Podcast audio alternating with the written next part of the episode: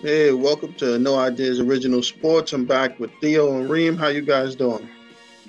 Doing pretty good, pretty good. Can't Same complain. here, man. Everybody. Good, man. Glad to be back, man. Back talking about some things. We seasons done progressed, and we had a, a uh, towards the end of the season, last couple of games. We got a couple of interesting themes going on.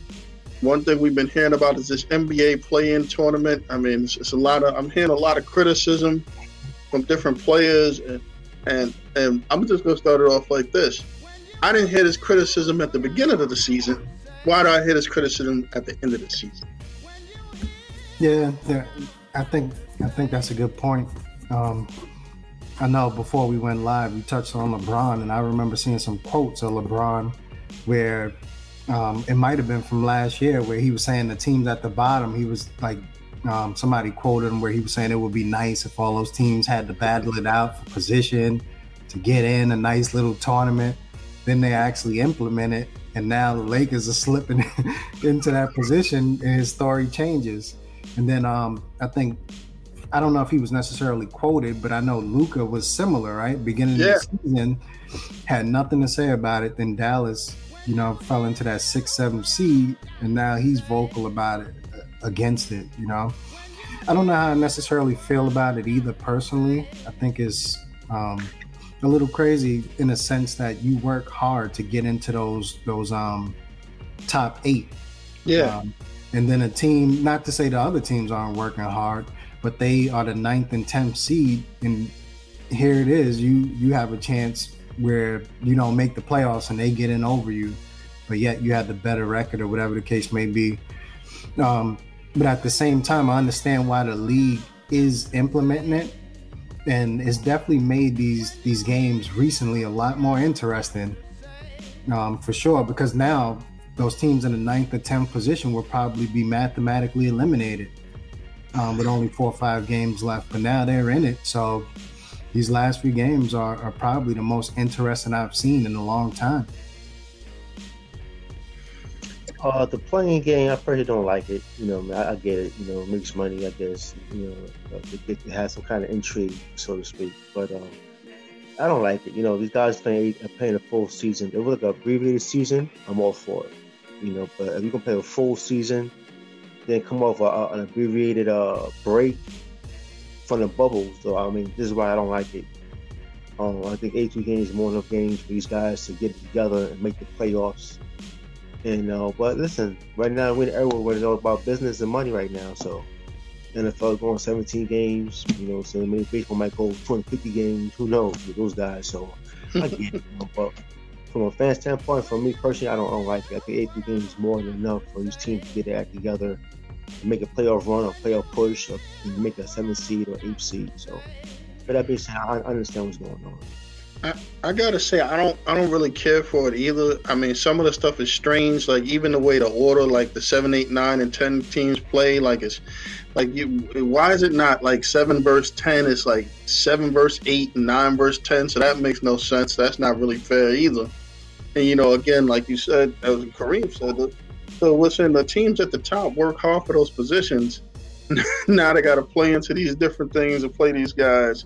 Mm-hmm. And you got a situation too. I really think it's just to try to generate some interest in the league because I think ratings might be different. Gary Ream said that the these last couple of games was interesting. I used I watched a game with him a little while ago with the Pelicans and the Hornets. Like that game would have been worth nothing. Nobody would have even yeah. cared because they're both in that you know that 9 10 range or something it, it actually has some meaning so the thing that got me about the whole thing though is that when they first came up with it guys were fine until they were in a position where they would be involved in it. Then it became an issue. So i mean yeah. if you don't like it you don't like it that's fine but don't don't wait till you're in it. Like i guess neither one of those guys probably i mean lebron i get it. He never envisioned himself being in there. Luka with Dallas, I mean, there's a good chance he was going to be in it, whether he thought they would be either way. But LeBron, I mean, for LeBron, is, is uh, for a team like the Lakers, it actually would hurt because now he's like you said, he played a lot of games. Now he's gonna have to play more games. Yeah, so that, that, that can hurt them, and, and, God forbid you get in there and you get a team like the Lakers playing a hot Golden State. or something, and Golden State Steph goes out, drops 52, and they lose that game, and it's over. I mean, I think the league would reevaluate it anyway because if LeBron gets knocked out in the play-in game, that's going to change the whole ratings of the playoffs. And I think how it works is seven plays eight. Um, whoever yeah. wins that one locks up the seventh seed, and then uh, nine and ten plays each other. Whoever wins that plays the team who lost the seven and eight matchup to see who could secure the eighth uh, seed. So if you're in the seven and eighth um, position, then you have at least two games to try to get seven and eight. so LeBron's got to play twice. He got to play if twice win, now. Yeah, if you win, then you get the seventh seed between the seven and eight. If you lose, then now you're waiting to play the winner of the nine and ten, and whoever wins that gets the eighth seed. So, so yeah, that, that's why they did that weird seven and eight matchup.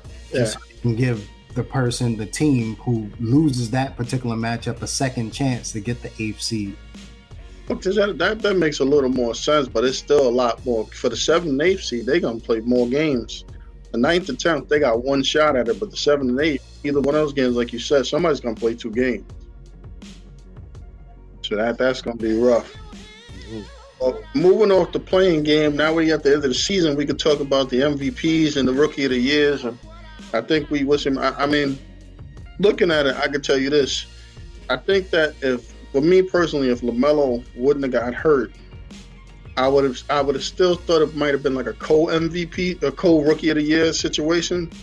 But I gotta say, it's nobody even remotely close to, to Anthony to Anthony Edwards from um from Minnesota. I mean, I I think after he dunked on that guy, his whole season changed. Like he was like, wait a minute, that was like his arrival moment. I'm I'm here. What what do you guys think? Yeah, I I would agree. Um, I thought early on Lamelo was kind of winning it hands down, in my opinion. Even though uh, Edwards was playing well, I thought Lamelo was was still in the show. Especially he had like more highlights, more flashy plays. Yeah. Um, and then, like you said, once that dunk happened and he got some exposure, it's almost like I don't know if his confidence went up. I don't know what it is, but people started paying more attention to him. And now the guy's just been on a tear. So I don't think it matters whether LaMelo is healthy or I think Anthony Edwards should be the rookie of the year. Unless, you know, LaMelo, it's only what, five games, four games left. So I don't even yeah. know if there's anything he can do. Um, the most he could hope for is maybe a co situation now before I thought it may have been the reverse, where Edwards was trying to squeeze in there to, to get a co with Lamelo, but now I think it's it's reverse. Another thing that's surprising with um, Edwards for me is he's actually knocking down the three ball too. Yeah, so it's not like he's he's only going in and, and dunking on people. He's knocking down outside shots. He's kind of taking over that team.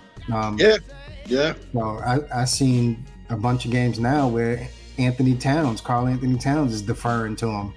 Yeah. Uh, to me, yeah, he's I say Edwards for for rookie of the year, and Lamelo probably a close second. Yeah, Lamelo's injury definitely uh, allowed Edwards to make it a, a very close race. Um, he's playing great, uh, but uh, you know I don't want to uh, count out anybody for, for, for being hurt. Okay. Lamelo was definitely had definitely clear rookie of the year up until the injury. He was playing great. Uh, he's getting a lot of praise from the top tier ball players throughout the league, showcasing his uh, ball playing ability. Um, when he had a chance to take over the team as a starter the season, he took off. So did the team. He was playing great up until his injury. But after his injury, he kind of stayed afloat, so to speak. Um, I think Edwards took him some time to get adjusted, unlike uh, Lam- uh, unlike uh, Lamelo did. Uh, but with that being said, you know, um, both guys can win can win the award. I will still give it to Lamelo Ball, just being a little more consistent throughout the season. But uh, if um, Edwards does win it, I have no problem with that as well. I mean, to your point, there, I think you're right. I think Lamelo has had like a bigger influence on winning. I, I could definitely say that. Yeah. That the Hornets, the Hornets definitely you could see the difference with him and without him, and the way they were playing and winning. So yeah, you know that that that could be the case. And if, if they don't, like you said, if they don't really go into that injury and amount of games and all that stuff, it's a good chance that it, will he, he may still get it. So yeah. that's definitely. So who do you guys think should be the who do you guys think should be the MVP? Because there's a lot of like different ways we can go with this. But um, I mean, I I would have to go with Joel Embiid. I mean, that's that's kind of my feeling on it, but it can go a lot of different ways. What do you guys think?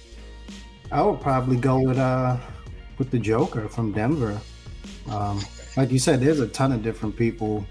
Um, well, maybe not a ton, but there's quite a few people who are standing out. Originally, early on, if you go back to some of our talks, I had Dame up there um, as my pick, but now I think he's kind of faded, as well as Portland in general. You know, they're in that play-in, you know, mode, trying to avoid the play-in. They may be a play-in team, play-in tournament. So I think Dame is kind of taking some steps back. So now I've replaced Dame as my favorite um, with with the Joker. I think he's picked it up a lot more than I thought he would when when uh, Murray went down. I thought maybe he would take a step back because he doesn't have Murray out there. So all the attention would go to him. Teams double teaming him, triple teaming him. And I watched what he did to my Knicks the other day. Man, this guy, how do you stop him? His game isn't the flashiest, so maybe that's why he doesn't get um, some of the credit he deserves. It doesn't look pretty, but it's certainly effective. So I, I would go with the Joker. Yeah, uh, I'm going to agree with uh, Ring. I think the way I see it is that uh, the Joker been playing outstanding from game one to game right now. Uh, I think Embiid was there with him as well, neck and neck. He probably took a little dip with injury. Maybe he, he wasn't yeah. swinging, having the same output as Joker was. Still doing his thing, wasn't having a high output as the way uh, Joker was. CP3 been playing very good That's all season long then went up to another level to outstanding, like the Joker has been playing. But the Joker been playing outstanding from day one to day now. So I'm going with the Joker because he's had he had a, a, high level throughout the whole season and never never dipped at any point of the season at all. He never dipped where other guys was good, then it went up. Embiid was great, went up, and a little bit down. But Joker been high level from day one to day right now. So I'm going with the Joker. I think another guy who's at least in the conversation, I would say, is Luka. I know coming into the season, he was kind of like the favorite or one of the favorites, and I think uh, he's been he's been pretty consistent. I would say he's up there. I don't see him winning it because Dallas record isn't what people like thought it would be. They're kind of in that play-in tournament mode right now too, trying to fight for positioning. But I think Luka uh, would be somebody who's up there. Of course, you have LeBron, LeBron is up there every single season, I would say. Um, other guys who probably would be in there if their teams were better, I would say Bradley Beal. Um, another guy coming out of nowhere. Well, I shouldn't even say out of nowhere, but starting to get a little more respect. Um, again, is Russell Westbrook, right? Hard to overlook what he's been doing. So he's kind of like sneaking in there for me. I don't see him winning it, but I would say he's he, he's one of the, top guys. Um, he's at least in the conversation. So, hey, I got an interesting one since like like Theo brought up the fact with um Lamelo with the injuries. Where would James Harden had fit had he not got hurt? Yeah, where would he stand in this? Because I thought he, was, he was playing without KD and Kyrie. So yeah, I thought he was leading it. To be honest with you, before he went down, I, I would have probably instead of saying the Joker, I would have probably been saying Harden if he maintained that same level of play with or without um, Kyrie and KD. Because once he got switched to the point guard, once Kyrie said, you know, you run the point, he just took over. I thought in the beginning he was kind of deferring a little bit too much um, when Kyrie was running the point. But I guess he was kind of like figuring figuring his, his way on the team. But once he did, the guy played at an MVP level. I, I would say if he maintained that, he would have been my uh, top pick. Yeah, he he was definitely there for sure. He was definitely there without without question. Um, you know, being new to a team, you know, uh, I guess uh, taking a step back and trying to fit in his way into the team.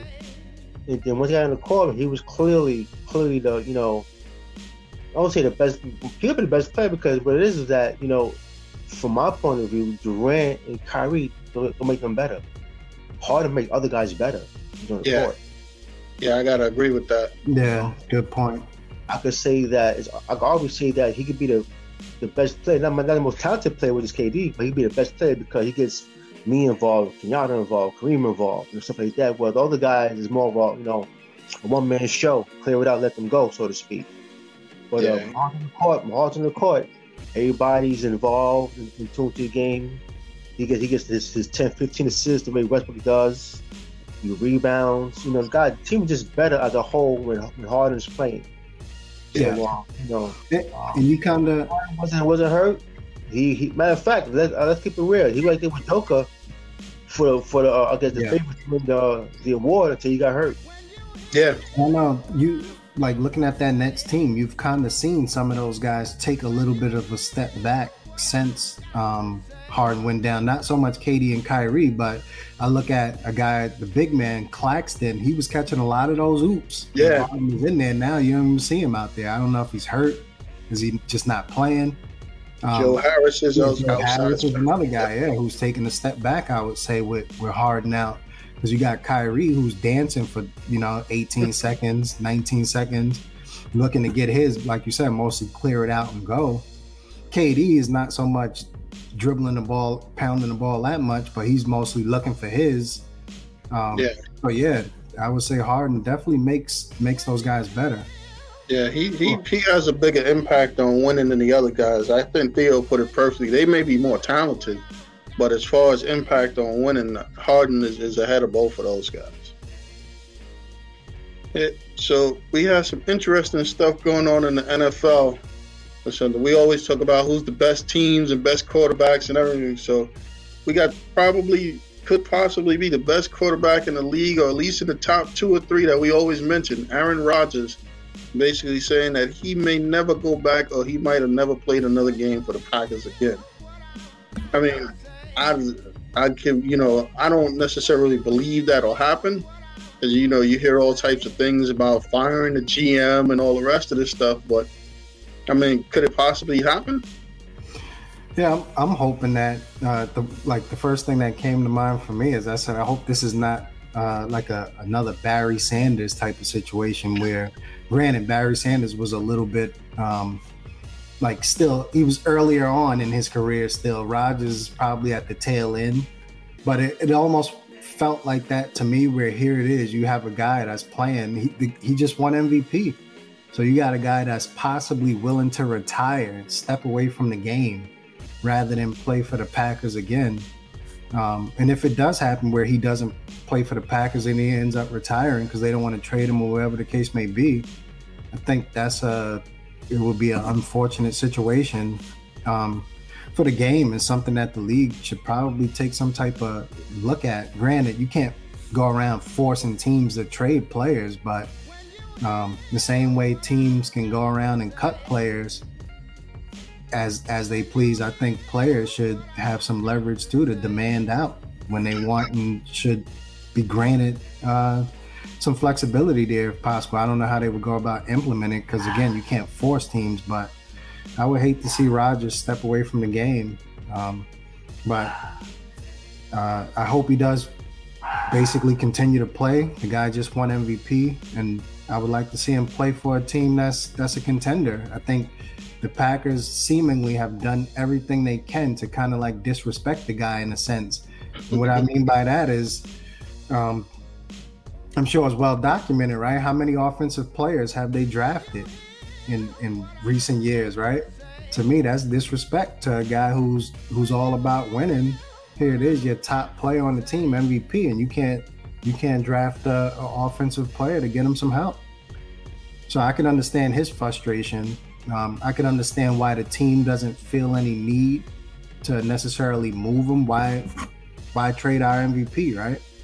So it's kind of an unfortunate situation, but I hope it works out for for both the organization and Rodgers.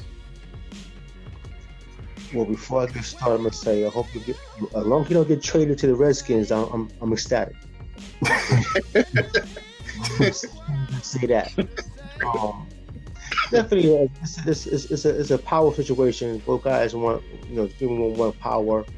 He felt he's deserved power because he's been a, a face of the team.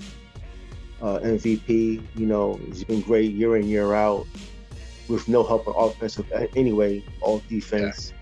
Yeah. Um, but sometimes guys like Rodgers go about things the wrong way. And I'm quite sure that um, he could have go about it the right way, but he chose not to. And this is this is not news about Aaron Rodgers to go about things the, the wrong way, so to speak. You know, so um, sometimes there's teams that be listen, you know, he is 37 years old. Maybe a team felt that he was regressing two years ago and want to make a change. But um, obviously, he's not regressing at all. He still maybe four or five years left, whether it's in Green Bay or somewhere else. Yeah. Um, but I think Aaron Rodgers is, is, is just just much more power, more much more say so. He deserves that. I agree with that. But uh, he's really going by is very immature, but not surprising anyway. But uh, with that being said, say it again. As long as he get traded to Washington, I'm, I'm fine. another thing with it that I, another thing I find disrespectful with it is that here it is. You have a guy who just won the MVP, and as of right now, from my understanding, he has zero guaranteed dollars. So yeah. there's no guaranteed money to him right now. Like you would think a guy like that would have like at least a couple of years left on the deal. But like you said, I guess given his age, they thought he was regressing or was mm-hmm. non-committal to him, which is why I think he. I don't want to put words in his mouth. Maybe feeling the way he he does. That's part yeah, of it. Get a more, get a more payday before you be a full-time Jeopardy host. That's what he's going to be like. yeah, I, I mean, that's what it is. I think I think they went about the whole thing wrong. I mean, I know if I was the Packers, I definitely would have took them seriously. But at the end of the day, I mean, factoring into it, which is true, this year was a really good quarterback. We don't know how they're going to turn out, but as far as quarterbacks, this is not necessarily the year you want to trade your quarterback for a pick. Because you have five guys taken in the top 10 or 11, five quarterbacks. So, plus he's 37 years old. He is Aaron Rodgers. But unless you're in a position where you one guy away, you weren't going to trade the number one, two, or three pick for Aaron Rodgers at this point. Not on the teams, you know, not at those level teams. So I don't know if they would have got value, you know, the necessarily value for him this year because mainly because of his age. And then you look at it like as far as those guys not drafting any people to help them. Forget about only not drafting people. They didn't. They didn't even want to sign the running back back. Jones, he was about to walk away. They, they don't want to bring the guys back. You don't even know that who's the second receiver on Green Bay besides Davante Adams. It's been like a, a, a committee. Yeah. So they don't they don't know what they want to do over there, but they know they don't want to pay him and they don't want to pay, any top talent. That they do know. Right. I mean, right. and you think about it, right? I think that with the Barry Sanders thing, a lot of people don't realize that Barry Sanders wanted to come back. He actually came back to Detroit and he tried to get a, get them to trade him, and they tried to trade him again, and they refused to trade him because they didn't feel like they got the assets or what they wanted. So he just went back and retired again. It was like two years afterwards. He wanted to come back. They wouldn't trade him. Yeah, it, it's, it's hard to get full assets back when um, somebody retires and comes back and retires again. You're not gonna get uh, equal value. Yeah. No matter, no matter, who that player is. So it's, it's kind of asinine on the Lions' part to even think that they can get equal value back with any player who's retired came back into the game. Yeah, I think in, Aaron Rodgers' case, they probably should they probably should have traded him because now what's going to happen is first of all, teams know that he wants out, so automatically I'm not going to give you top dollar for a guy trying to run out of there. He's mm trying to leave. He's 37, and let's just put it where it's at. Aaron Rodgers is not necessarily the greatest teammate, or from what we see on the outside, is not exactly the easiest to deal with from a diva standpoint.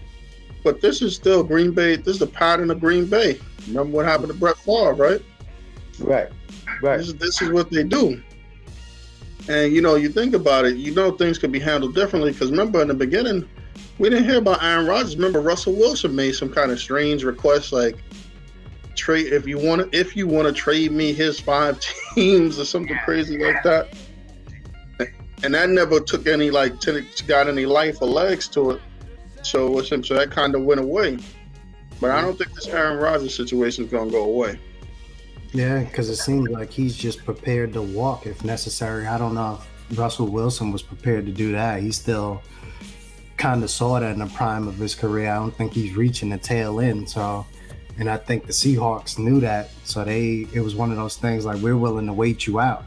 I don't think uh, with Green Bay, um, Rodgers kind of, you already got a Super Bowl. Um, he, granted, I'm sure he wants more money. Who doesn't? But he's made made money, so he may be just willing to walk away from the game if needed. Yeah, I think that's. What... How about Green Bay just trade Rodgers to Seattle for Russell Wilson, man? Straight up, man. Just do it like that. You gonna have to give me up because of the age. It sounds crazy, but because of the age, you'd have to give me more. That's the only reason. Like from a skill standpoint, I don't think you. I don't think either one of the teams is hurting either way. Just that Russell Wilson could probably play for another 10, 10 plus years. Mm. I, I, think is Russell Wilson maybe what thirty one maybe. Yeah, 31, 32. 31, 32. So he, we've seen it with Tom Brady. He could play to 42 if he wanted to, 40, 42. Whereas Aaron Rodgers, like you said, it's about three to five left if he wants to. So that that will be my only thing, and and I think Aaron Rodgers would be up. He'd be uh, insulted if he got traded with a pick or something too. So that, you might get a better Aaron Rodgers because he have a chip on his shoulder. Mm-hmm. So we watched the NFL draft recently, and we seen seen the outcome. Some who do we think did well? Who do we was there some head scratches or who who was it? Who do we think really didn't did well and didn't do too well? Um, given the the amount of players and rounds and everything else, it's hard for me to really keep track of of all of the movement in the NFL draft. Um, but thinking about my Jets in particular, I, I like what we did for the most part. I like the that we picked um, Zach Wilson. Originally, I was a little concerned about it, given like I was wondering, all right, who who did he actually play against? And I think you can make that that same statement about a bunch of players. Um, so I'm not too concerned about that. He he definitely, after watching him more, passed the eye test for me. The guy has an arm; he can make every throw. Um, so as a Jets fan, I'm excited for Wilson. Um, and then I like some of the other moves. I think they drafted a like a linebacker to kind of like give him some protection so I would say the Jets made some some some good moves. The Giants is another team. I think they made some some pretty good moves. Um, but yeah, there's so much movement. It's hard for me to keep track of everything in the draft. But I like what the Jets, the local teams, the Jets and Giants did. I think they did well. Well, you know, um, as far as uh, who did well in the draft, I see a lot of um, platforms saying that uh, the Browns, Dolphins, uh, the Chargers, particularly two Chargers that won the draft as far as uh, filling needs. But uh, as far as my Cowboys concerned, um, I was happy with any. I was happy with my with my top five uh, targets, which was uh, Horn, Slater, uh, the other cornerback, his name right now, uh, Surtain, yeah. Micah Parsons, another another, another tackle. So any one of those five we, we could get, I'm great. And, and we did that in getting Micah Parsons in, in linebacker of Penn State. Uh, he filled the need. He should start right away. He might be an upgrade because he's he's a, a very fast guy. He he goes uh, side to side very well. Um, I like our, uh, our other linebacker we have LSU, Jabril Cox. Love him great. He could cover tight ends, uh, running backs, and uh, he, and uh, they both got these guys played in, in, in, the top conference and the best teams in, in, in, the world, week in week week in week out. So that's pretty volumes as well. Um, I love the cornerback named Kelvin Joseph, Kentucky. I love I love him. He ran a, a 420 combine. Most guys had him on the same par as uh, Horn or horn, maybe a half a level, but only because of off the field issues, not talent wise. So I'm happy with that. And a lot of rest of our picks um, is based on need at certain positions. So we got a tackle, uh, got two tackles, uh, another linebacker, and uh, we, we signed an undrafted uh, receiver from Stanford. I got his name right now. He's 6'5", 215, great size, great, great hands, and um, I'm hearing good things about him as well. I mean, for me, again, you know, being a Jets fan, I did like what they did. I, I what I liked about what they did is they actually addressed needs. So you got the quarterback, then you put a lineman, you put the top lineman in front of him, then you went on and got him a receiver to throw to. You got a running back to run. Eventually, got a tight end. You know, so I like the way they did it. They didn't just leave him like empty-handed now. You know, and they they, they had already signed receivers, so they're kind of giving him every opportunity. So to me, if he fails, it's, it's somewhat on him at this point. Then I like the fact that they, they I think they draft they drafted for needs. I mean, they didn't get like those top tier cornerbacks, but everybody after that was either a cornerback or a, safe, a safety cornerback. I think it was a lineman, so that was good. Um, again, I like, like you said, even though you know all these different people have their things on their board, I like what the Cowboys did from a team standpoint because the Cowboys really didn't need any offensive weapons. They, I mean, the Cowboys' offense with with, with um with Zach with with Dak there, with the receivers they have and the run they they they have no shortness in offense on the Cowboys. Yeah. They don't have to worry about the offense side of the ball. So picking up some corners made sense. It kind of matched what the other teams did. So you think about it, Philadelphia went out and got a top flight receiver. The Giants went out and got another top flight receiver. So you almost you, you already had top flight receivers. You almost had to match up, you know, match up with that. The Redskins, like you said, as long as they don't get Aaron Rodgers, you pretty you pretty much they are who they are at this point. What, what about the Bears? Because I I would uh, say the Bears they I kept hearing how great they did, but I let me tell you what they did great. They realized that they had um, Andy Dalton and Nick Foles at quarterback and traded traded up to get um to get um Justin Fields. So that was enough to make them a winner right there. I mean, both those guys. I even heard some rumor that that um Nick Foles may get cut and become like the Jets backup or something like that. But they got the quarterback of the future there finally, and they they, they picked up some other players. The Chargers did good. They got um Asante Samuel Jr. and they getting the return of um Derwin James from Florida State. He's coming back off an injury. So their secondary is good, and it's probably important when you're playing against the Chargers, or when you're playing against um Kansas City, and some of these different teams to have a secondary. So it was interesting how some teams kind of like when they draft, it seemed like it was more to me. Just watching it, it seemed like a lot of teams drafted to compete with the teams that they're going to face more often. So they, they, they usually you have the I'll take the best player available, but if you got three Pro Bowl linebackers and Micah Parsons comes up, well, you know, close like what would the Ravens have did with Micah Parsons? You, you know, something like that. So it, it just didn't make sense. But teams, but then I can understand Aaron Rodgers' point because there's other teams that just I don't know what the hell they were doing. Like they still didn't get a receiver. I mean, they still didn't get them get them weapons or something. I mean, I think they added a few players here and there, maybe a lineman or something like that, but they still didn't get him offensive weapons. And you look at certain teams, and it's like, where the where the the, the Ravens didn't go for a top receiver either. So I. I mean, I don't understand unless they. I, I'm teams adjust, so I couldn't see necessarily going out there thinking that you're going to run for three thousand or four thousand yards again. I don't think that's that's the long term goal or something. But I do think that it's the smarter teams drafted based on their divisions and what they're going to need to to do to compete.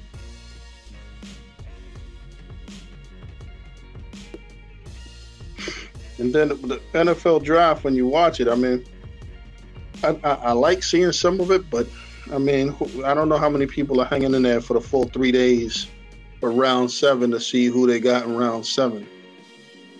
So that, yeah. that's that's that's that's the key. And there were some interesting guys that seemed like like some names that I know the Jets signed a guy that was possibly a first round talent after the draft because he, he basically tore up his knee at the beginning of the season. I mean, to some extent, that's kind of like strange that you would, uh, unless they really is something, you know, as far as the, the injury that people don't know. How do you go from a first and second round of talent to being undrafted because of a um like a torn ACL or something like that? Yeah, so, that's part of business, man. That, that's, what, that's what they do, man. You know, that's what they do, man. Not surprising at all. Yeah, so that's that's fairly interesting. So, moving on to, to to the next thing to Theo's boxing prediction. There was an eight round eighth round stoppage, as as mentioned, for him in the Canelo the Canelo fight. What did, what did you think of that fight? I mean, I will say this. I think I think dude was game. I don't think he had the skill set, but he was game. It was I, I he wasn't running around uh, and ducking out or doing any of that stuff. I just think it was too much. I didn't like the way it ended though. What what do you think? Well, you know, the guy asked for a bigger ring. What two two three days before the fight? You didn't ask for a 22 or 24 size ring during negotiations, during the signings, and when the deal was signed. So why would you wait three, three, four days prior to the fight to say, you know what? If I get a, a bigger ring, I'm going back home. I said, go ahead, go back home. Cause you go back home, your, your career is ruined. Yeah. And, and, you know, and then on top of that, we give you the ring size that you wanted, but you never fought in your whole entire life that the ring that you want size. You don't, you know, you want a 12 foot size ring, but never in your career you you, you fought at that size, size ring. So, uh, so I don't really understand that. So that being said, you kind of paid your hand. I guess worried about you know getting hurt. Yeah. Um, but like you said, he was definitely game. Um, he's definitely a top tier fighter in the division. Um, he definitely has some skill sets. You know, he's kind of guy yeah. that games might be some other guys as well. But yeah. uh, you know, when you talk trash, he was talking trash. He was talking shh. Yeah. And um, he was getting beat up in that ring. Well, so he was, he was getting beat up. You know, people listen. The end, the end of the game of getting beat up, getting punched in the face. So then, then that's their livelihood. The game they make money get punched in the face. So, so seeing Canelo get punched in the face is not surprising. Yeah. But uh, I'm telling guys that um, what I saw was Canelo breaking him down gradually throughout every round. He Canelo is, is a stronger, harder puncher. And yeah. you know, he was taking on shots though, but you know he was game. But yeah, he, he did take down. some shots. One day he was getting broken down gradually and gradually. It was just a matter of time. And uh, and an uppercut to his eye, I guess he broke like three or four places in his eye socket. Is is really is really oh, wow. crazy. Yeah, yeah. Um, but the word they used but it's broken up in three different places, man. Three, four different places is his, his uh his eye socket. You know, I seen the uppercut. I didn't see most of the fight, but I certainly seen that. And at the yeah. time uh, when it happened, it didn't look it looked bad, but it didn't look as bad as what you just mentioned. I didn't even realize that he broke so many like bones in his eye socket. Wow. He, he actually had surgery today, actually.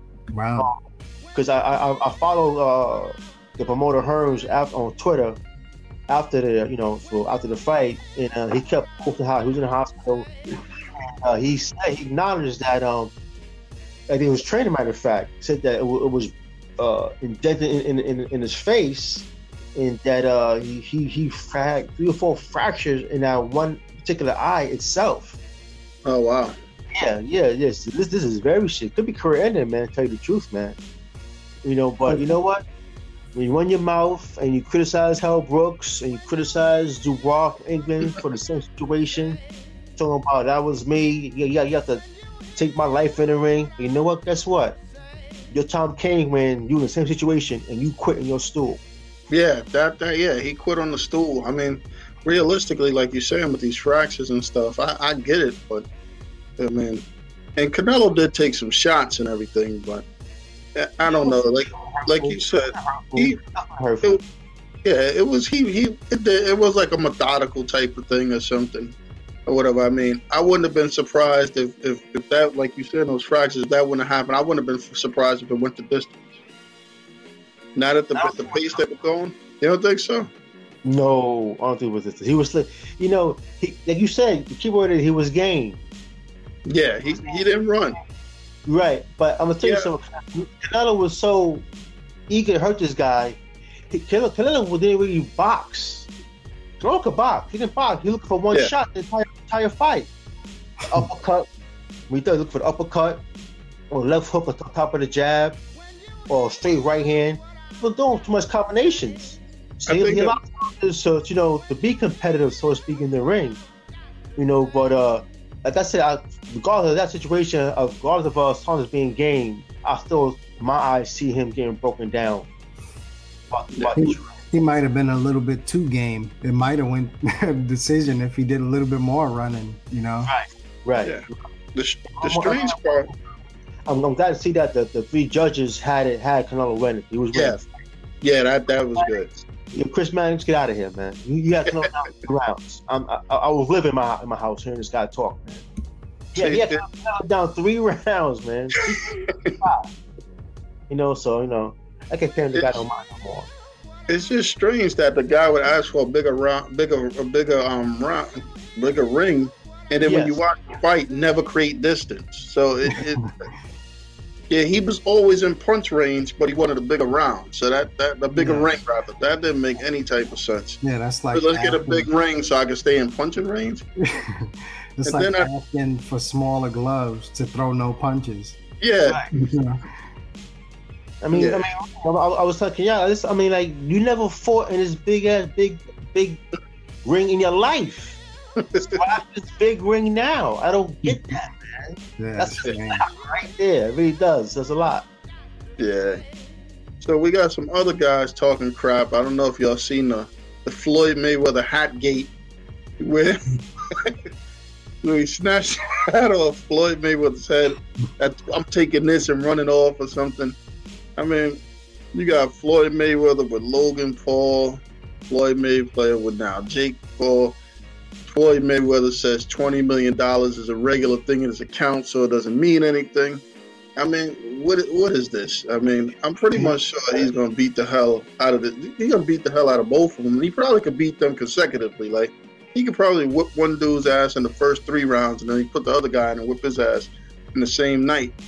Well, what's I, going I on? I, I think I might have seen something too where Jake Paul got like a tattoo or something that said "Got your hat" or something with a little picture of a, ta- a, a hat on his forearm. so I mean, this is just getting out of hand now. you know, I, I could understand wanting to put on a show, but yeah. this is this is a bit far fetched. Um, I think they're doing a bit too much with it now. The promotion and it's becoming too much of a gimmick now with the Pauls in general, not so much Floyd, but um, these Paul brothers, in particular Jake. Because Logan Paul, he, he in, until this thing, I haven't really heard much from him. I don't really follow him anything to see if he's been doing talking on social media, but Jake is the one who seems to be um, like more out there doing these outlandish things. Um, and it all to me it all stems from the Nate Robinson knockout. Never really heard of this guy in terms of the boxing world until that knockout. I know he had like one fight before then, or two fights before then, but once he he caught Robinson, a guy who's never even been in the ring um, professionally, really. Ever since then, this guy can't stop running his mouth. So whether it's Floyd or somebody else, eventually somebody's gonna get get uh, Jake Paul in particular. Yeah. Floyd would be both brothers on the same night. yeah. Uh, he fight both those guys on the same night and be both of them on the same night. Um, as far as the uh, scripted, you know, take my hat thing, Floyd was, Floyd was, a, Floyd was a better performer against a big show in WWF than that. that was I watched every angle you can of that. He like leaned in. Floyd, yo, I, will kill you. Uh, yeah, Floyd, yeah. come on. Man, that was terrible soap opera act right there, man. That was disgusting. You know, I'm quite sure you hit him with a, with a shot here and there. I'm quite sure he, you didn't expect him to take your hat off, so he kind of caught you off guard. but it was still scripted. It was scripted. I think Paul just took it another level on his own. Yeah take this guy's hat, you know. But uh, it seemed like it, you know I'm, I'm, gonna go with the script. It seemed like he pissed Floyd off, so to speak. Yeah, yeah, because I mean we're we're from the Bronx, most of us. you take somebody's hat off. That's one of the most disrespectful disrespectful yeah, yeah. things. Getting Scully snatched off, right? and just add his own input when when it was time time time for uh, you know the showcase or promote this fight, so to speak. And, and Floyd, get a haircut, man. You got millions. Yeah. Get a haircut. Get a hairline. look, look, That might have been why he was upset about the hat so much. He could have had the barber come to his house to cut his hair or something. If you got all that type of money. And all the time, you buy whatever you want to buy. Maintain a haircut, man. You're gonna go your go your go, go your bed out, man. You're looking wild out there, man. Yeah, he he worried about his hat. Yeah, what about his hat? Man? I'm surprised he didn't just go with I could buy another hat. That's usually his thought process. Right. To exactly. I got I got a hundred thousand other hats. Yeah, he'll post a video with a million hats. yeah, exactly. You ain't take the real hat. This the real hat. Right. Money Mayweather, money team hats. yeah. Floyd is smart though. He ain't fighting the more active brother with four or five fights under his belt. He's fighting the brother with one fight. Uh, sort of human punching bag. Listen, listen. I play this, fellas. If I could make a hundred million to fight the lesser brother, I'm fighting the lesser brother. Yeah, yeah. Mil, so it doesn't matter to me. So cool. You make it hundred mil, cool. I'll fight little brother, man. yeah. Still get my money. I ain't fighting big bro. As long as I don't see Floyd transition over to what's that the the old folks fighting league, the joint that got oh, Mike Tyson. and- Holyfield, guys, Yeah. man. Like, I think Zab is in that too now. I think Zab's over there. In, what's it? Hmm. I I seen some stuff. He might be over there or something. I can see that because that might be good friends. So I can see that happening, man. Yeah, that that league, the the four round specials. Yeah, Yeah. they'll, uh, what's Yeah, we Trinidad? What's we have Trinidad up to these days? This this what happens, man. We have more casual fans than hardcore fans like us. Yeah, yeah, Yeah. that's true. People They like know us, the names. Yeah, They don't want to see no Holyfield, Tyson, or Roy Jones and no, no more. No, but casual fans, we don't care. They want to see that. So yeah, No, that's a good point. yeah. true. That's true. That's definitely true. So, well, some interesting stuff came up about the Olympics about kneeling and, and Black Lives Matter stuff and everything, whereas they're not going to accept that now or something. Me personally, I don't kind of understand what's actually changed in society that that we we've achieved so much that the stuff is not acceptable. So, I mean, I don't know where they're really coming from with that. Like, you, you know, I don't see in the last year, especially with all these different things that have happened, where it's no longer necessary to present that type of, you know, demonstration. I mean, I think the last Yeah. time they had something like this was um, Johnny Carlos and um, I'm sorry, I forget his name, but the Black Fist in the Olympics or something, where they kind of got ostracized forever for that. But realistically, what what's changed that we shouldn't be able to do this or, or be able to have the you know the level of free speech? And should they should they participate or possibly boycott some of that stuff? Yeah, uh, that's a good question. I don't think much, if anything, has changed. Um, so I could see plenty of athletes potentially stepping down um, or backing out of it due to that. Plus, I'm also hearing that just in general that um, there's people over in Tokyo who um, themselves are looking to potentially postpone the games again or cancel the games due to COVID. And, you know, in general, there. So I'm not even sure if they should have games, to be honest with you. Um, but as it pertains to kneeling and stuff like that, I think it's a bit far fetched to try to stop people from doing it. Um, but yeah, I can see athletes backing out of it because um, they're attempting to. Uh, I think the issue they have is they don't want um, players. Let's keep it real. They don't want black players to wear any Black Lives Matter apparel. Yeah, That's what it is. So, um, at the end of the day, it's a business, and NBA makes a lot of their money, revenue from Tokyo, Japan, or China. So, uh, you know, they're gonna they're gonna keep quiet with that, the NBA. So I'm quite sure because we all know China makes a lot of their money for the players and, and the merchandise. Those guys are over there, Yeah. they, they they buying everything out there. yeah, So, so they accumulate a good portion of the NBA's revenue. So I see the NBA brass really keeping quiet, not saying a word. My issue is um, who's going out there to play? Yeah, I can't see any top Yeah. tier players. I can't see LeBron. I'm quite sure LeBron AD is tired. They, they tired now. Yeah. So I can't AD and Bron going out there. Uh, but um, I'm interested to see what players is going to go out there or who's going to say no to the NBA in Tokyo. So nah, we're not we're not having that.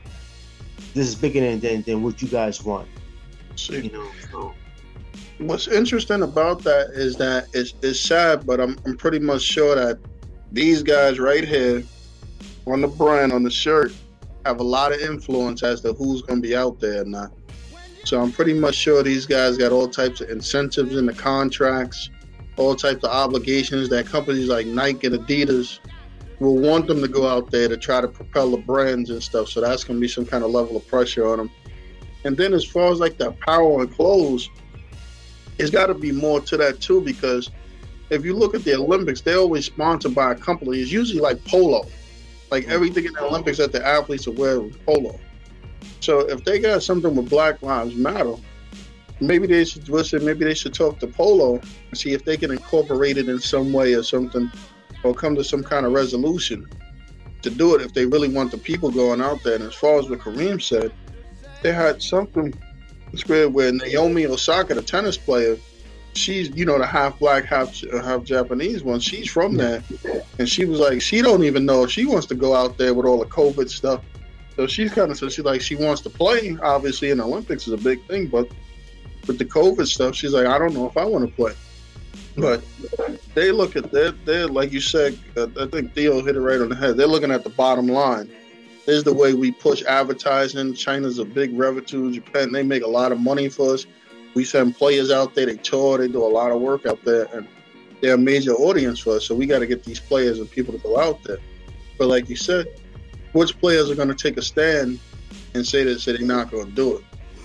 That, that's going to be a tough. I mean, it's sad to say. Like I can see some guys taking a stand, but yeah, I can see this turning into a much bigger thing or some uproar thing because there's already players that in America that people don't particularly care for. Like I'll give you a perfect example. What if Kyrie's an invite and he decides not to go because of the Black Lives Matter thing? His image is already shot. You know what they'll do to him in the in the in the media if Kyrie decides not to go and he's invited. So certain players it's gonna be real tricky for because I can see him being easily a person that turns it down. right. One of the things these guys, most of them who would be invited, always have to fall back on is money. You know, Yeah, Well, most of them, these guys who would be invited, they don't need. they don't the need it. Yeah, Uh, Kyrie isn't concerned about how much additional revenue Nike is gonna make from him being there. yeah, that's Neither is LeBron James and Anthony KD. Davis and Harden, Well, Davis, and those guys. It's not like, and plus they've been there, done that. Most of them. yeah, Right. So it's not like they're missing out on this this once in a lifetime opportunity that they may not get again. You know, if I'm some guy who's on the way up, if I'm you know up and coming player, and I just happen to get an invite, I may be more inclined to go because I'm trying to build my brand. I may have just gotten a pretty decent contract. I'm trying to build my brand. If I'm Julius Randle, for example, and I get an invite, I'm going. yeah, I'm Yeah. going unless I'm Yeah.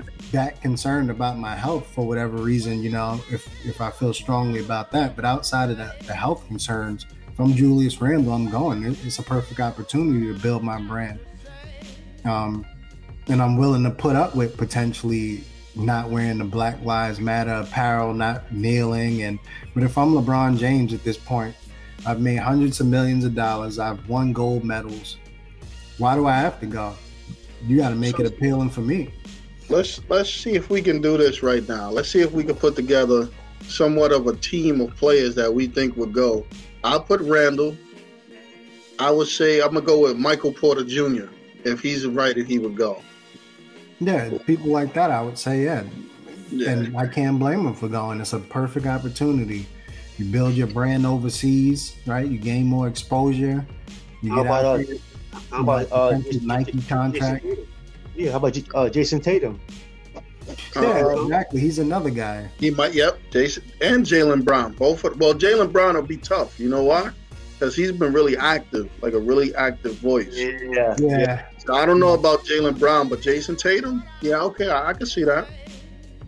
Yeah, it's kind of hard, like you said, for uh, Brown to go out there under these conditions. Yeah. considering how he's been one of the main voices in the league Yeah, um, for for the movement, Black Lives Matter movement, and stuff like that. So, brand wise, it would be a, a smart business decision potentially for him, but it may be a difficult decision for him to actually go out there if they're um, blocking them from speaking up.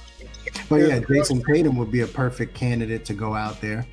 here's a question: Is Trae Young turn, turning it down? I don't know. Probably not. You know, that's a, a good, like you said, good question. How about Zion? Yeah, I don't Yeah. think so. Guys Yeah. like that who need that, you know, expansion of their brand and stuff like that. This And they brand will go through the roof. This brand will Yeah. go way, way, way, way, way up, Zion. Yup, he just released those sneakers. I'm sure, you know, Jordan and whoever else is on the phone with him now, and speaking with him. Think Oh, about it baby. this: would would Lamelo or Anthony Edwards, either one of them, turn down? I don't think so. I think they both will go too.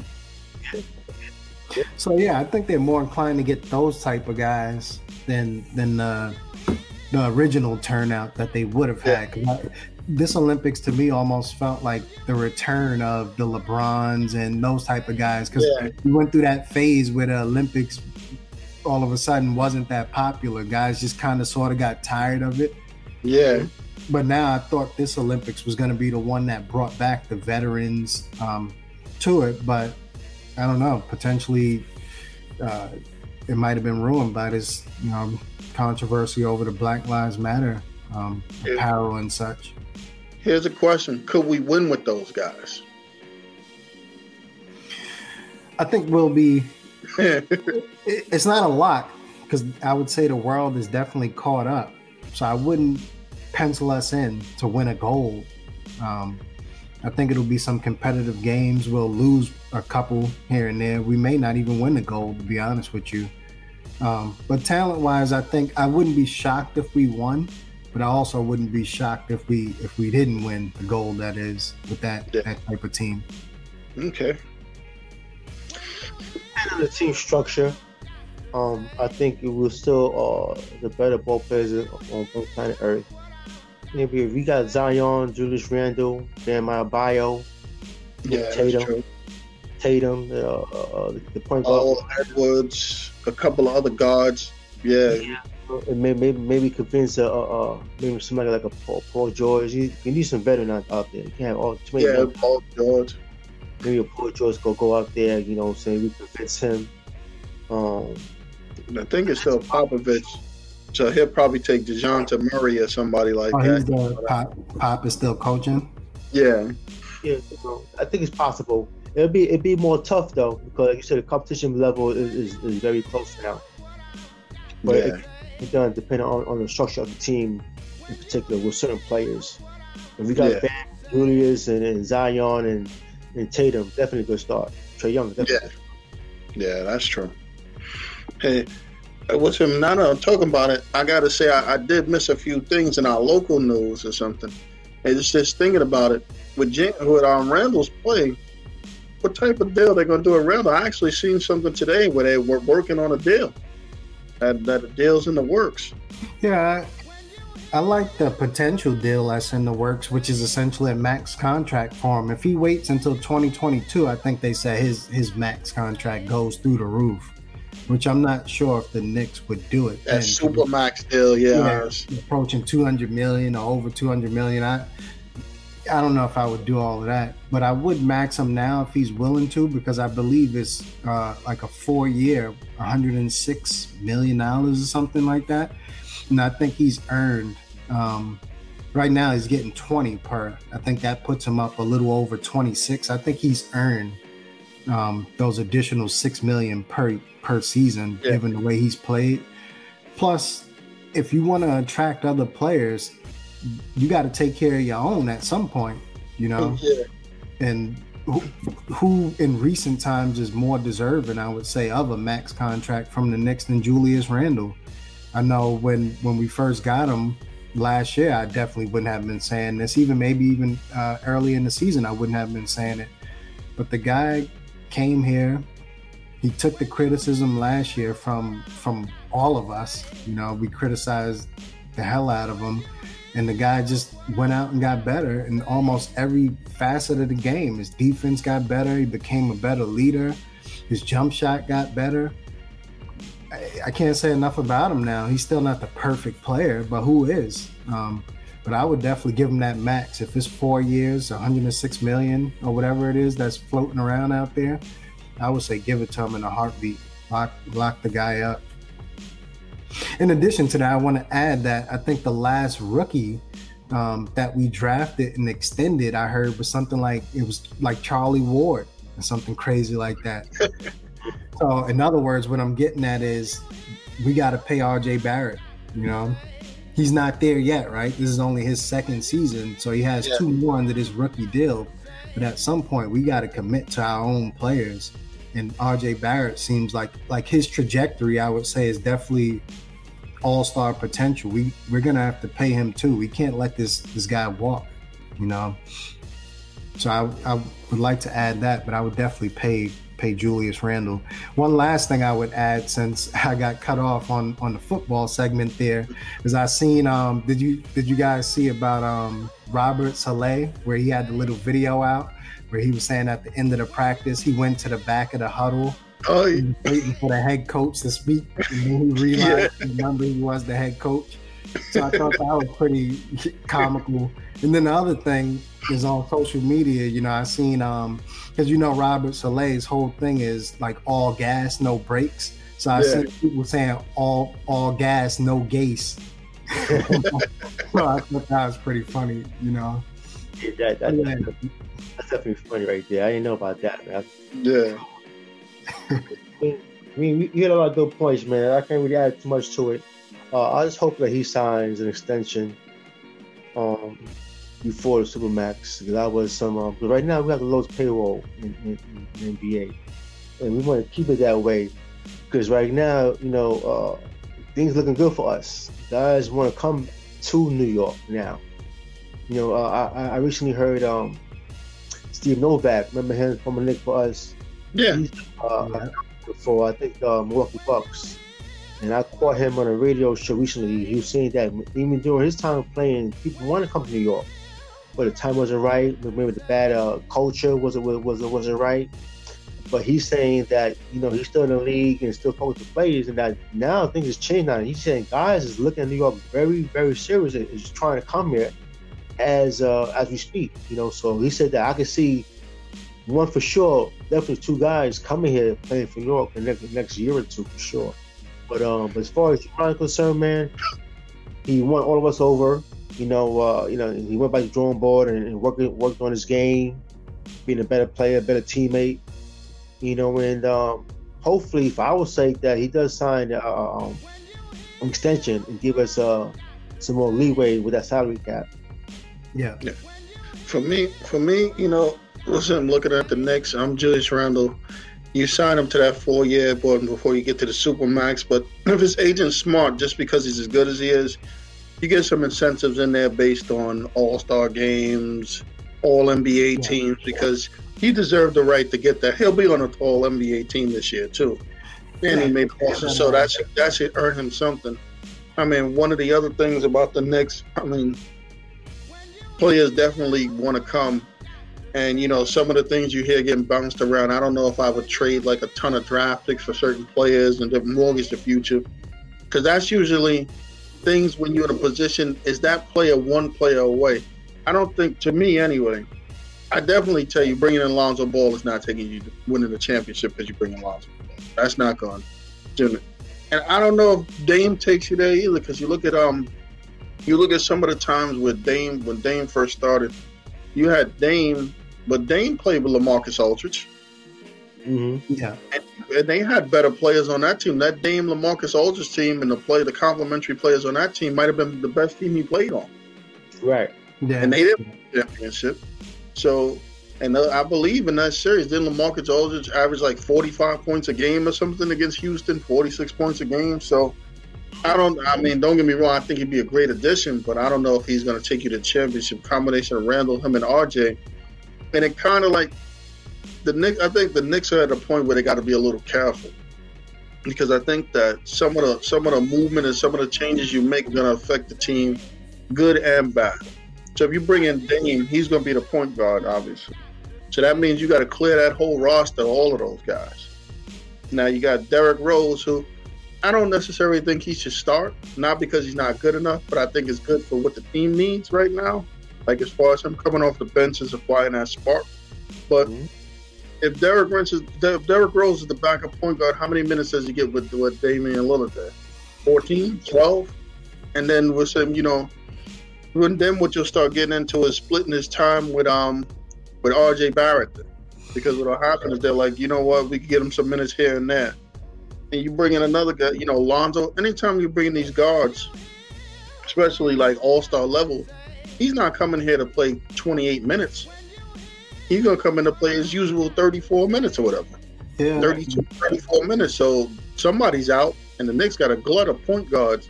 so you have to give it to all of those guys.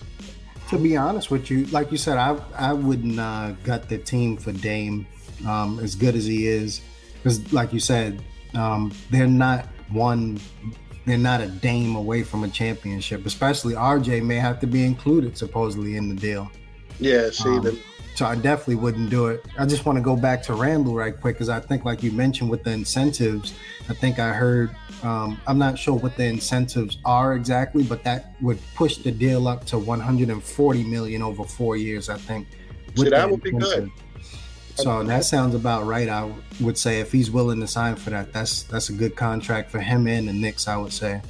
Yeah, um, I, I, would I would do that if I was him. But yeah, going back to Dame, I wouldn't gut the team for him. Um, as much as I, am a big Dame fan, had him as my early season MVP.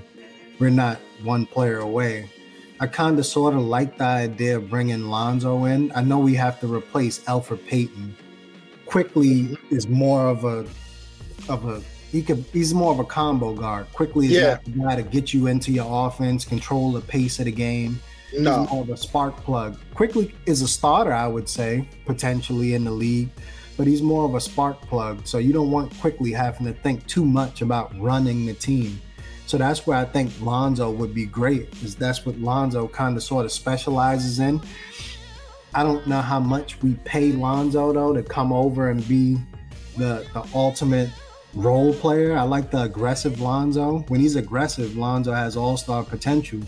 When he decides, I'm just going to bring the ball up, pass it to Brandon Ingram or Zion, uh, Zion and stand in the corner, that's when he scares me in terms of bringing him to the Knicks. Because the last thing I want is him pat, bringing it up, passing to Randle, and then sitting in the corner. Granted, his, his three pointer has improved, but I don't want to bring him in just to do that. Um, because I think he has more potential than that. Another thing I wonder in terms of bringing in Lonzo or any of these other point guards potentially is we kind of right now use Julius Randle a lot as the point forward. Yeah. So instead of bringing in this all star type of point guard, do we just need to bring in more shooters?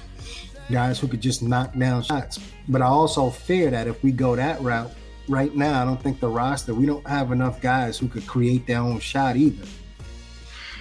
So that's a big concern. Derrick Rose could get his. He got his today, right? He went off for yeah. 25 points or something and led the team over the Clippers. So Derrick Rose, I know, can get his.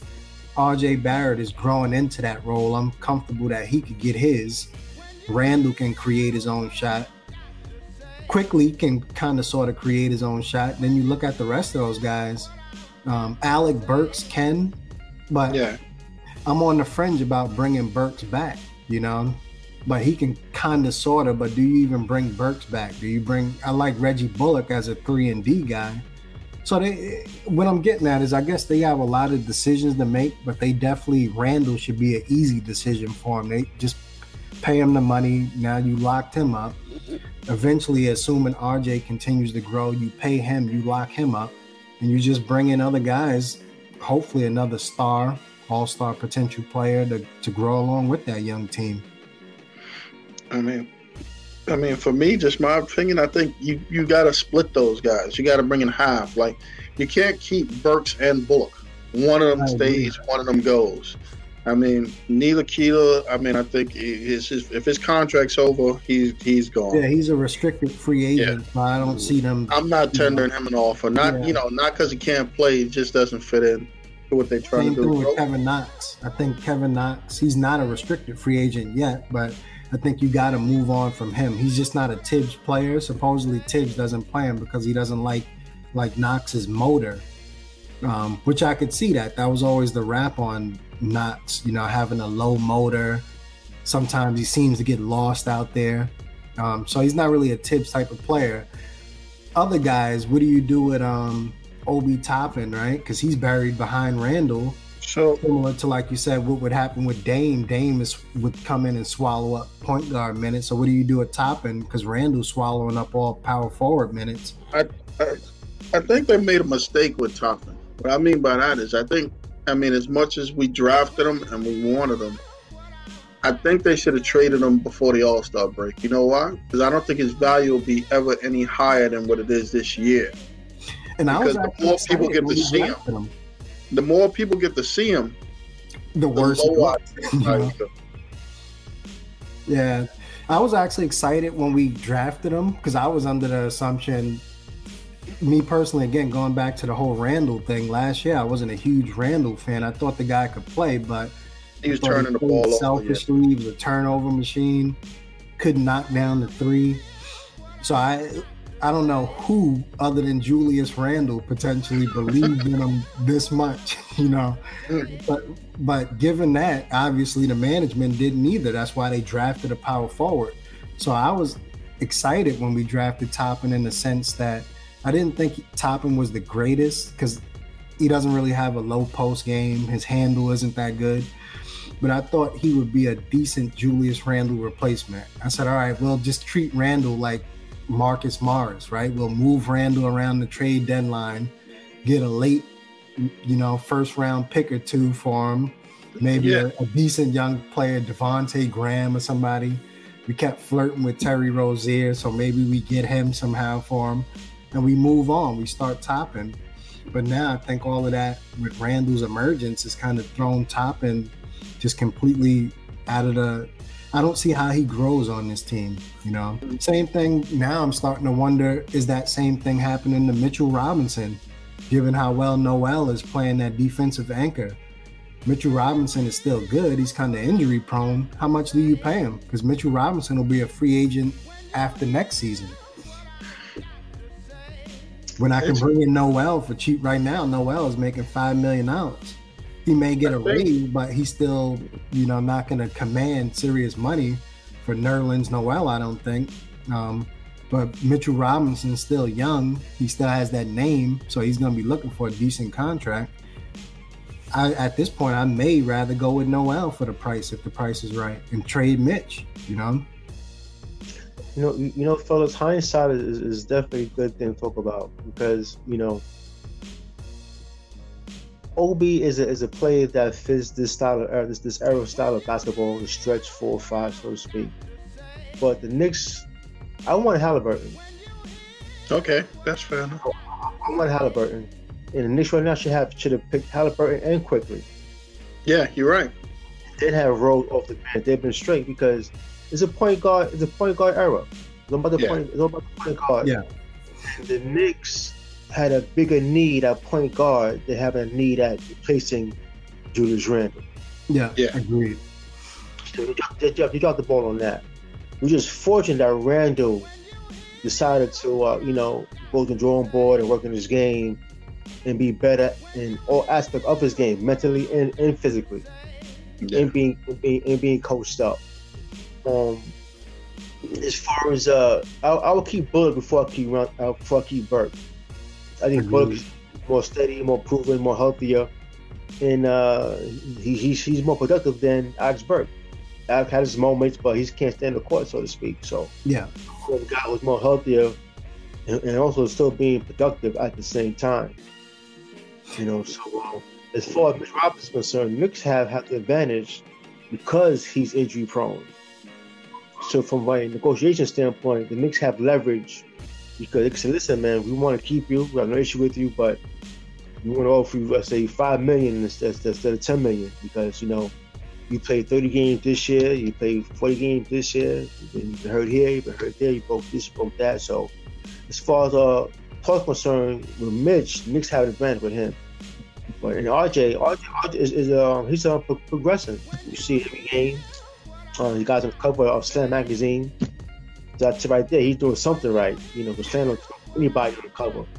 So uh, I'm quite sure next two next two years he'll be way much better than um, he is right now.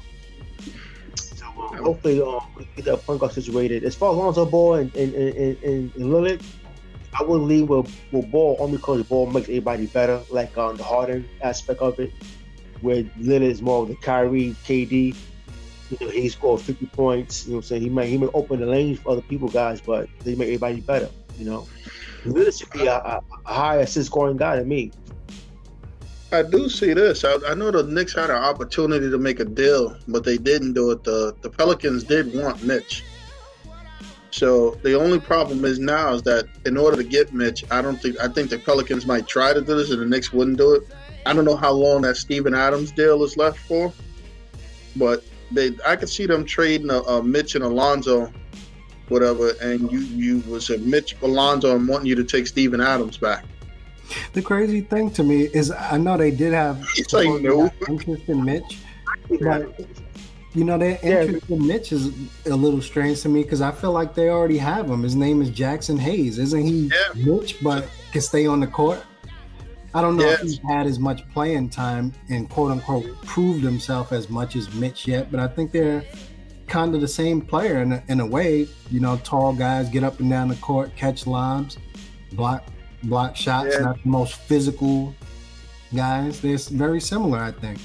Yeah, and, and, you're right. I think that deal may become as he plays more, the deal might become tougher to make because I think he played a lot tonight and he did really well, block six shots and all types of stuff. So that might be tougher to make. But I, I definitely think the Pelicans are gonna, even though they, I, I'm pretty sure they want to move on from Lonzo. I think they part of the reason why they drafted Kira Lewis is to move on. Plus, I know they like the other uh, guard they have, Alexander, Alexander. as well. Yeah But with all of that said, I think they're going to leverage the fact, and I don't blame them, that Lonzo is a restricted free agent and look to do a sign and trade deal no matter yeah. where Lonzo goes. So the Knicks, if they want him that bad, are going to have to give up something, whether it's, you know, well, it could be Obi. or it, it could be Obi, right? And maybe they'll yeah. figure out they don't need a power forward with Zion per se, but a guy with that much potential, you get him over there and figure it out later, so to speak. Yeah. Um, so in order for the Knicks to get Lonzo, I think they're gonna have to do some form of a sign and trade. So, moving on to the Nets, who recently had a four-game skid that they happened to snap against um, the Nuggets. Whatever. I mean, I, I, Theo mentioned something, and we all been talking about how James Harden makes players better, or whatever. And when I looked at the box score, I happened to look at the box score of that Nets game versus um versus the the Nuggets, and I noticed that it looked like KD and what's his name, probably Kyrie not as too much, but KD looked like he made a concerted effort to get to get six or seven assists that game. In that game, they won. They beat Denver. You know, it it wasn't as close as what the game indicated. They beat them beat them fairly fairly easily. But before that, with Kyrie and KD, they went out there and went on a four game skid against teams that I, I really feel like, you know, they should have beat or they could have beat. So I'm not sure KD, uh, he is playing well, but in terms of his legs, I'm not sure his legs are 100% back yet. He, to me, looks maybe closer to 75% if I had to put a percentage on it than, than 100%. Because I see him go in there um, and moves he would have easily made in the past. He's hesitant, he's slipping, he's sliding. Um, I don't think he has his legs 100% under him, and rightfully so. He's had some injuries to his legs, and he's missed a ton of games. So I think that's played a factor into his, uh, like that's factored into their slide. And I think there's also that adjustment period of playing with Kyrie again, right?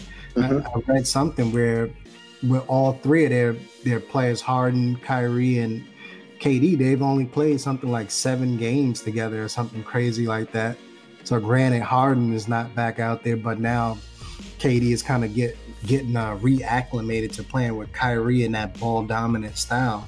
you look at Russell Westbrook, right? That's part of the reason why KD supposedly wanted wanted out of there, right? With with the Thunder, is Russell Westbrook's ball dominant style. That's why he ran the Golden State um, part of it, and now he's back with another guy who's kind of sort of in that same mold, um, ball dominant. So I think he's kind of just feeling his his way around, getting used to playing with Kyrie. Same with Kyrie, right? I've seen times where Kyrie probably should have took the shot and he's passing it to KD just so he doesn't take two or three shots in a row so that there's no friction and that type of thing. But I yeah. think they'll find the biggest thing I think the Nets have to sort out is they obviously have to get healthy. And I, am still concerned about their defense and their bigs. Um, mm. But I think they'll figure it out. As long as they can stay healthy, the Nets will be a, a dangerous team. It's going to be hard to beat them in a seven game series if they're healthy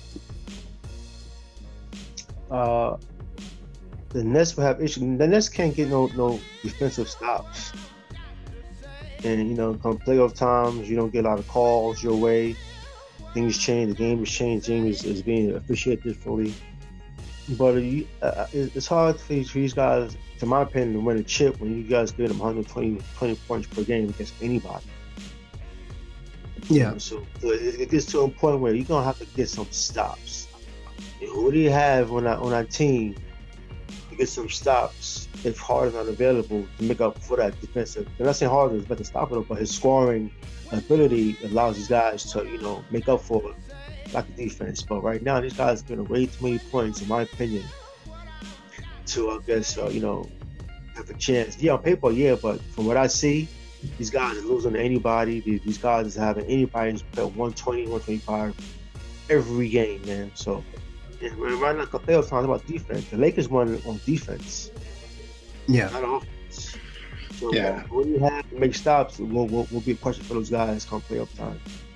I think I think you're right. I think it's a um I think defense is, one of the things with defense and, and you know from, from, from the coaching and all stuff is is an effort thing. So I think come time. I mean, unfortunately, I hate the way guys go about this whole coasting deal. You know what I mean? This whole coasting into stuff or something. I mean, they got to form some kind of defensive chemistry, but I do think they'll be a little more intense in the playoffs or something than what they are now. I mean, if I was Detroit, I'd be really pissed because this Blake Griffin is not the Blake Griffin they had, which is, I mean, kind of makes me think he sandbagged it a little bit over there or whatever because you know you watch some of these games he's playing you know a lot better than I thought he was capable of based on what we've seen in Detroit. So. Same thing with Derrick Rose, right? In Detroit, I don't think he was sandbagging it. I think Detroit may have been sandbagging him, and he kind of made some comments about that recently, saying, you know, he was going through two-hour practices, but when he got to the games, they was telling him for some reason he only could play, you know, twenty something minutes. Uh, because other than that, once he goes beyond that, they felt he would have got hurt. So yeah, Detroit, you know, it's a little strange, but like you said, it's definitely not the same Blake Griffin as as what he was showing in Detroit. So I think he hadn't caught a dunk, Blake Griffin, in, in a couple of years or something like that over in Detroit. Yeah, right? yeah, he's dunking it and his legs is fixed. It's a miracle. yeah, it's crazy. So the last thing I got to ask you guys is for some finals predictions. Was this our early NBA finals predictions this them out? Who you got, Reem? But just just tell me who's gonna we can we don't gotta pick a winner yet, but give me give me a couple of people that we think might be playing it. I got the Nets assuming Harden comes back. As much uh, I, I do agree with Theo in terms of their defense, but if and a big if with this Nets team, if they're healthy, it's going to be hard to stop that team from scoring. So they give up that 120, they're going to score 140. So I got them in if they're healthy. Um, in the West this year, um, it's a little tricky because I think you have a few teams that can make it. I like Utah. I like Phoenix, even though Phoenix hasn't really been there. They're not playoff tested. But I'm to go with. Uh, as of now, I'm gonna go with the Jazz. So I, I can see the Jazz and the Nets in the finals. It'll be a strange finals, but I can see it. You know, today, for said, you know, today I watched a Nick game with, with the Clippers today, the whole game, and uh, the Clippers have a, a loaded squad. Meanwhile, a very experienced team, a few guys with championship pedigree, including the coach, even Chauncey Billups as a assistant coach. They will go as far as Pete Paul George goes. And the problem with Paul George is, for watching that game, is he has terrible shot selections. and I'm watching the game, and I see him get the ball. Ball comes to half court, he gets the ball, he's scored for three. Like, guys just came down court. You can't take a 30 footer and just, you just cross half court like that. Maybe a few passes and you shoot, you shoot, a, you shoot a 30 footer, no problem with that. You can't, you can't, I can't bring the ball down court and give it, and give it to Reem. Reem puts for a 30 footer. And I got my man Kenyatta still coming down court, and they just came down court. so I noticed that he had a lot of bad shot selections to my to my opinion anyway. Um, he's the key for the Clippers, man. If he if he's not playing well, they're not going far at all. Um, outside of that, Utah's playing well, but uh, you know, come playoff time, how far can they go? Can they make best seven? Can they? And my whole thing with Utah is definitely based on Donovan Mitchell coming back and being Donovan Mitchell. If he comes back from that ankle injury and he's, you know, not the same, he's working his way in, then they have no shot, in my opinion, to make the finals. But if he's the Donovan Mitchell we become accustomed to seeing, I think they they have potential. Let's put it that way. In the East, I, I got Philly one and Nets two in that order. In that order, um, Milwaukee's three, and listen, our Knicks, man. Listen, listen, they're gonna be a tough out for somebody. Yeah, yeah I would agree with that. Somebody, that's for sure. Um, I'm not quite sure the Nets could pull it off if they play the Milwaukee Bucks. Certain teams have your number. And Milwaukee Bucks have the Nets number, and Johns is scoring 40 plus, averaging against them. yeah. You know, so I'm quite sure Nets would love to avoid those guys if possible. But certain teams have a number, man. So, um, and my order once again in the East is Philly, Nets, and Milwaukee.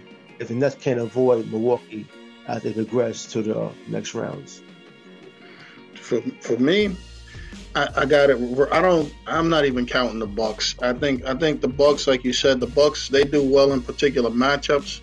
But if you counting on Giannis to hit three pointers to get that 45 or 46 points, I don't. I don't see it. So I got the Nets first and Philly second. And in the West, I got Phoenix first. I got Phoenix first. And listen, my I think I think for some strange reason this year, I think I, I gotta say Denver. And then I go with the Lakers third because I think the Lakers it really comes down to how healthy those guys are. And if they gotta get into playing two playing games and all types of other stuff. And then I heard AD might have tweaked something. So I think I just think it's a bad health year for them. You yeah. know, and I do think the sad part about it is I think that I don't know personally looking at the way the league's developing and the players, how many more opportunities LeBron on the Lakers is going to have with that team. So with mm-hmm. AD, him, and whoever else they get, the way the cash is strapped, they'd have to be real creative to be able to compete with some of these other teams because Denver and Phoenix. Phoenix, what's Phoenix payroll? Devin Booker and Chris Paul. Nobody else is making no money on that team. They could go mm-hmm. out and sign a top flight player in the summer. Yeah, they, they do it too. So a lot of these teams have a lot of flex, you know, flexibility and monetary. So I think that this year, this year and next year, really pivotal for the Lakers as far as trying to win a championship with with the, with the current roster at least, or being able to compete in that way. So that's kind of where, where I'm at with, with, with those. Yeah, I would say the same about uh, in terms of being pivotal with with um, the Clippers as well. Yeah, the Clippers they they gave up a lot of draft picks to to get Paul George and to make all these moves. Um, and I can't see that team staying together if because they've been built for a championship. So I don't see that team staying together. I don't see Kawhi and or Paul, Paul George himself staying over there if they don't win. You know. So even last year, right, there was like a little supposedly friction or whatever the way they went out, which is why it cost Doc Rivers' job because the expectations over there with that team is to win.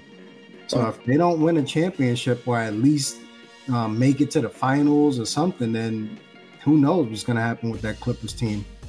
I, I will say this: it's going to be Kawhi because Paul George was smart enough to take that su- new supermax deal. So if anybody's leaving, it's going to be Kawhi, and that's kind of his pattern anyway. Yeah, I think Kawhi he can opt out this season. Like, yeah. At the end of the season, he could be a free free agent this summer if he wants. Yeah, maybe he might entertain New York. That's a good. But I'm gonna leave that at that. so, you guys have any final words? Um, final words for me is uh, I just wanted to say rest in peace to Terrence Clarke. You know, young man from University of Kentucky lost his life uh, tragically in a car accident. It's always sad to see anybody lose their, you know, lose their life, but to see a guy so young, so much potential, full of life, um, to lose his life tragically um, when he was just seemingly months away from from reaching his dreams was was tough for me to to watch and, and hear about. So just want to say rest in peace to Terrence Clarke and prayers to him uh, and his family. You know, just a sad situation all the way around. Yeah, uh, I want to give a, a, a, shout out to uh, Giancarlo Stanton for the Yankees. He's playing phenomenal right now. He's looking like the Yankees uh, uh, like the Marlins, should say, who the Yankees thought they was getting a few years ago. But uh, he's playing great, outstanding. He's, he's batting second now. He's got a been batting 500 for the last few games, clutch hitting, getting home runs. So he's definitely looking like the Marlins of of old. So glad is, I'm glad to see him playing pretty well. Um, corny dude of the week is uh, Demetrius Andrade for crashing Canelo's press conference and thrashing himself look like him and his dad look like a fool, you know, calling this guy. Listen, the guy's for a big fight. You're a born fighter. You have no draw. This man's not gonna fight you. And you crash this press conference and embarrass yourself, cursing him out. Does you no help at all. On top of that, you being a born fighter, nobody even knows you but you and I in ring because you are hardcore fighters, hardcore fans, should say. The casual fans don't know who you are. You don't sell tickets, man. And um, try to find a better way to get economic attention to get in a big fight, man. So coin dude of the week goes to uh, Demetrius Andrade and his dad, man, for, for press conference.